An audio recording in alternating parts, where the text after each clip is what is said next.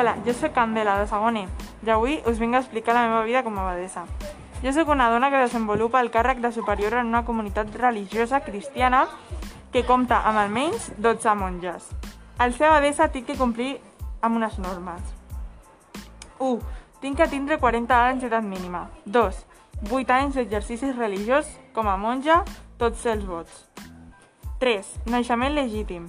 4. Tinc que mantenir el celibat. 5. Sense condenes per delit públic. 6. No estar-hi casada. 7. Sana de la vista de la vida. I 8. Amb menys de dos germanes en el mateix convent. Tinc atribucions del meu càrrec. Totes són d'un ordre administratiu.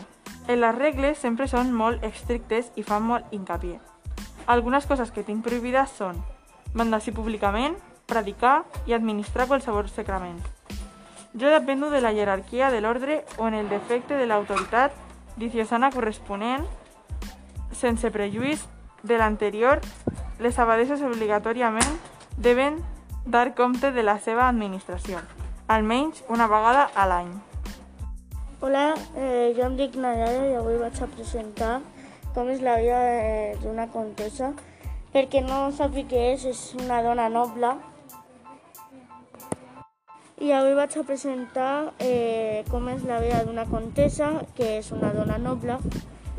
A les dones no em deixaven fer guerres, aunque les meves activitats a vegades eren la guerra i eh, les meves, bueno, i el temps de pau, els torneigs i les carreres, eren moltes coses.